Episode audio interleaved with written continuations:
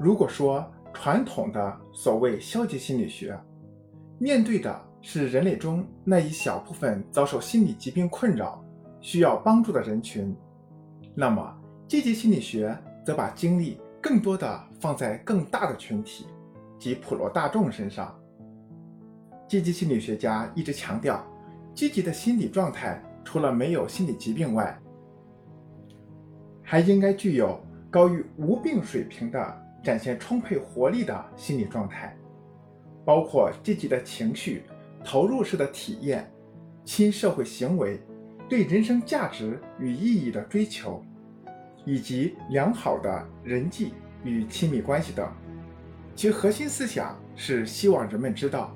是什么让一些人在跌倒多次后，仍然有意愿、有勇气、有能力爬起来？是什么促使一些人能够不断地战胜生活中的种种困难与挑战、痛苦与艰辛，并最终拥有丰盛而灿烂的人生？是什么让他们哪怕只是平凡的普通人，却随时拥有内圣外王的？伟大情怀，成就更好的自己，这才是积极心理学的真正内涵所在。